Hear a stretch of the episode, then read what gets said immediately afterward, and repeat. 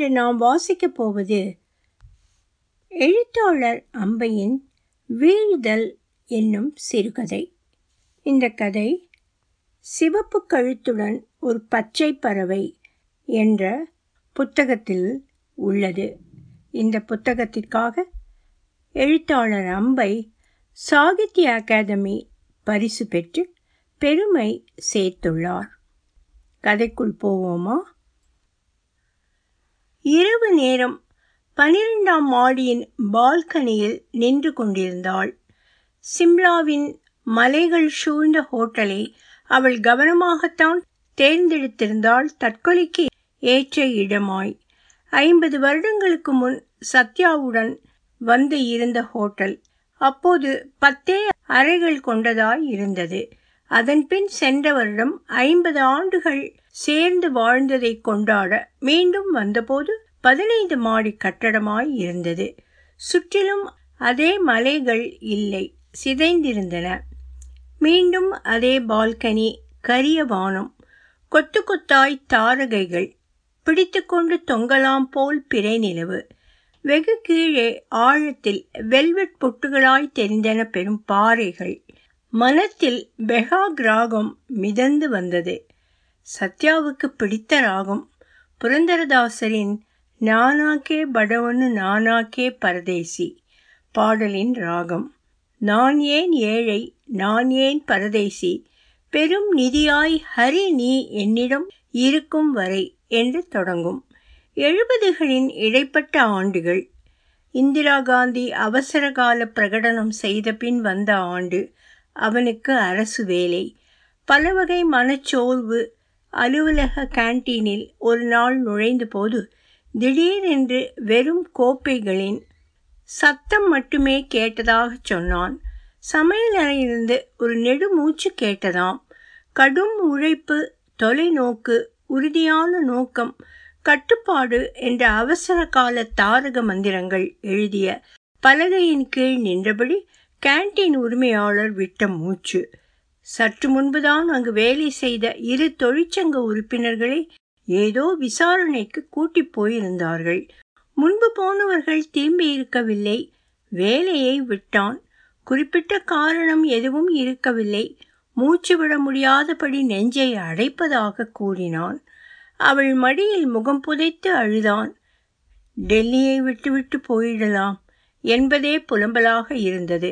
அதற்கு முன்தினம்தான் சன்னல் அருகே இரண்டே அடி இருந்த இடத்தில் மல்லிகை பதியனிட்டு பூந்தொட்டி ஒன்றை வைத்திருந்தாள். அதை பார்த்தபடி அவன் தலையை தடவினாள்.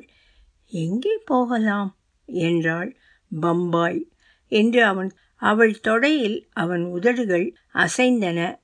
நீ போய் வேலை தேடிட்டு வீடு பார்த்துட்டு என்னை கூப்பிடுறியா? நீயும் வா என்னோட. தனியா போக மாட்டேன். என் வேலையையும் விட்டுட்டு செலவுக்கு என்ன செய்யறதாம்? தனியா என்னால் போக முடியாது கமலா. அவன் செவி மடல்களை தடவி தந்தாள். அடுத்த வாரம் கிளம்பிய போது அடுக்கு மல்லிகை ஒன்றே ஒன்று மலர்ந்திருந்தது. பூந்தொட்டியை தோழி ஒருத்தியிடம் தந்தாள். பம்பாயில் இண்டும் இழுக்கும் பலர் வீட்டு வரவேற்பு அறையுமாக வாசம் செய்துவிட்டு ஒற்றை அறை ஒன்று பாலில்லா தேநீரை இரு கோப்பைகளில் நிறைத்து அவள் முன் வைத்து தானும் அமர்ந்து கொண்டான் ஒரு நாள். ஒரு தட்டில் உலர்ந்த ரொட்டி பத்து நாட்களாக அதுதான் உணவு. கூடவே பெஹாகும் நான் ஏன் ஏழை? நான் ஏன் பரதேசி பாடல்?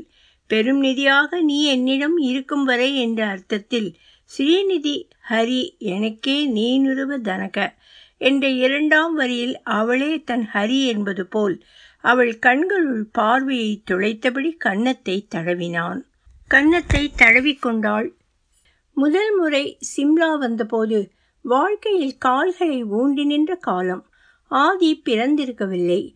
அப்போதும் வானம் அன்று வரைந்த ஓவியமாய் பட்டுக்கரு நீளத்தில் அரைமதி ஐம்பது ஆண்டுகளுக்கு பிறகு சென்ற ஆண்டு வந்தபோது மாறாத அதே ஓவியமாய் வானம் நிலவு மட்டும் அப்போது பால் பொங்கலாய்.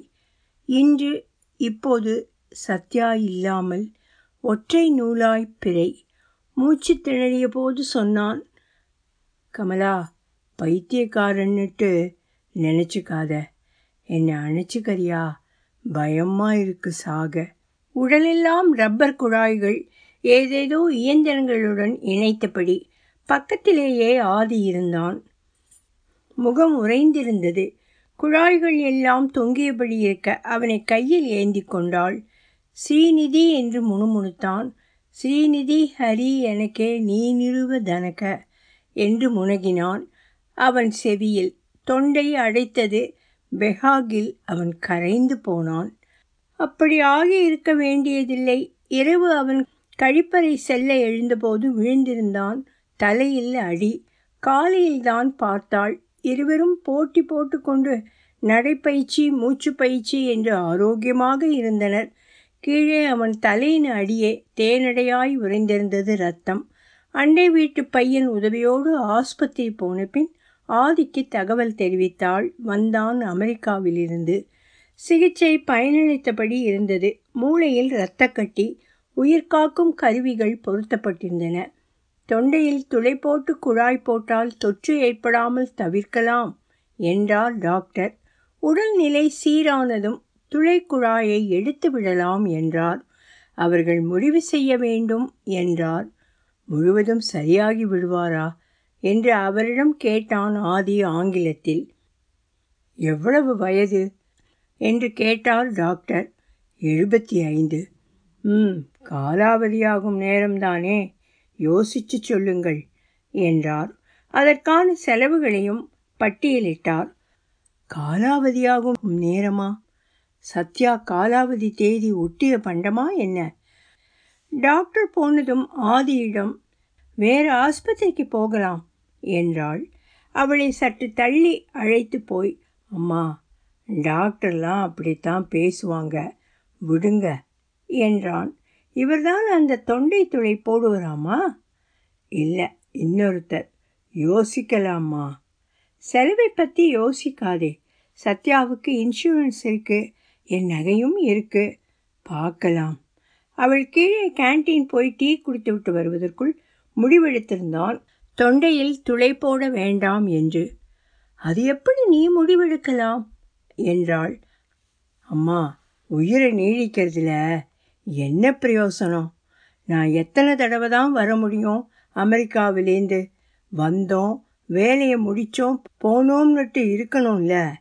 வேலையை முடிக்கிறதா? டேய் யார் வேலையை யார்டா முடிக்கிறது? உங்கள் அம்மா கொஞ்சம் இமோஷனல் போல. வெளியே கூட்டிகிட்டு போயிடுங்க என்றாள் நர்ஸ் திரும்பி சத்யாவை பார்த்தான். குழறியபடி கமலா இஞ்சி டீ வேணும் என்றான். பெரிய டீ மாஸ்டர் அவன் காலையில் எழுந்ததும் டீ கெண்டியை பால் குக்கரின் ஆவியில் சூடாக்கிவிட்டு பீங்கான் குவளைகளையும் அப்படியே சூடாக்குவான். இஞ்சியை தோல் சீவி கழுவி மசாலா பொடிக்க வைத்திருக்கும் சிறு குழவியால் நசுக்கி தண்ணீரில் போடுவான். கொதித்த பின் அஸ்ஸாம் டீ தூளை போடுவான். படுக்கையிலிருந்து எழாமல் பார்த்து கொண்டிருப்பாள். இரண்டு கொதி வந்ததும் மூடிவிட்டு டீ கெண்டியில் ஊற்றிவிட்டு தொப்பி போட்டு மூடுவான். அது தயாராக இரண்டு நிமிடங்கள் ஆகும். இளம் மஞ்சளில் நீலத்தீட்டுகள் உள்ள குவளைதான் அவளுடையது. அதில் ஊற்றி சிறிது பால் விட்டு கலக்கி ஒரு சிறு எவர் சில்வர் வட்டிலில் வைத்து அவள் பக்கத்தில் வைத்து குட் மார்னிங் என்பான். நிதமும் நடக்கும் காலை சடங்கு படுக்கையிலிருந்து தலையை தூக்கி மீண்டும் கமலா இஞ்சி டீ வேணும் என்றான் சத்யா குழறியபடி. சொன்னாற்போல் தொற்று வந்தது. சத்யா முடிந்து போனான். ஆதி திரும்பி போனான். ஒரே மாதத்தில் வீட்டை விற்றான். அனைத்து பொருட்களையும் விநியோகித்தான். அவள் புத்தகங்களையும் ஒழித்தபோது கையில் அகப்பட்டது அது. அவள் அப்பாவின் பெயர் போட்ட ஸ்வேதாஸ்வர உபனிஷத். எப்போதோ பதினைந்து வயதில் அப்பா அதிலிருந்து சில ஸ்லோகங்களை சொல்லி தந்திருந்தார். எப்போது நாம் பிறக்கிறோம்? ஏன் வாழ்கிறோம்? எங்கு முடிவில் அமைதியுறுகிறோம்? என்ற கேள்வியுடன் ஆரம்பிக்கும் முதல் ஸ்லோகம் ஜீவாமுகேன ஏன் வாழ்கிறோம்? சிம்லாவுக்கு பயணமானால் மனத்தில் ஓடியபடி இருந்தது. சத்யா தனியாக இருக்க பயப்படுவான்.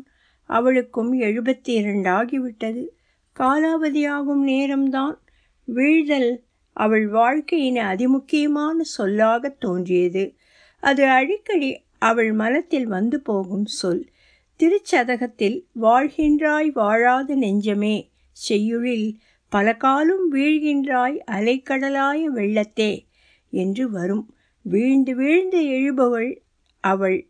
இந்த முறை வீழ்தல் மட்டும் நிச்சயமான ஒன்று. உணர்ச்சிகள்தாம் எவ்வளவு வேகமாக தலையில் ஏறி கிறங்கடிக்கின்றன. சத்யாவுடன் வாழ்க்கை கிறங்கடிக்கும் ஒன்றுதான். உச்சத்துக்கு போன பின் இறங்க வழியில்லை. வீழ்தல்தான் சாத்தியம். பற்றிக்கொள்ள எதுவுமின்றி. தலை குப்புற வீழ்தல் வலி கூடிய வீழ்தல் அனைத்தையும் சிதறி போக வைக்கும் வீழ்தல். பால்கனியில் நின்றபடி பிறை நிலவை மீண்டும் பார்த்தபோது ஏன் வாழ்கிறோம் ஜீவாமகேன? என்ற வரி நெஞ்சை குத்தியது. ஜீவாகேன ஜீவாகேன என்று வாய்விட்டு சொல்லிக் கொண்டாள். ஏன் வாழ்கிறோம் என்று சொல்லும்போது உள்ள அடிவயிற்று வலி சமஸ்கிருதத்தில் சொல்லும்போது மூளையில் எங்கோ வலித்தது. சத்யாவின் மூளையில் இருந்த இரத்தக்கட்டி போல இருளாய் கிடந்த பள்ளத்தாக்கை பார்த்தாள்.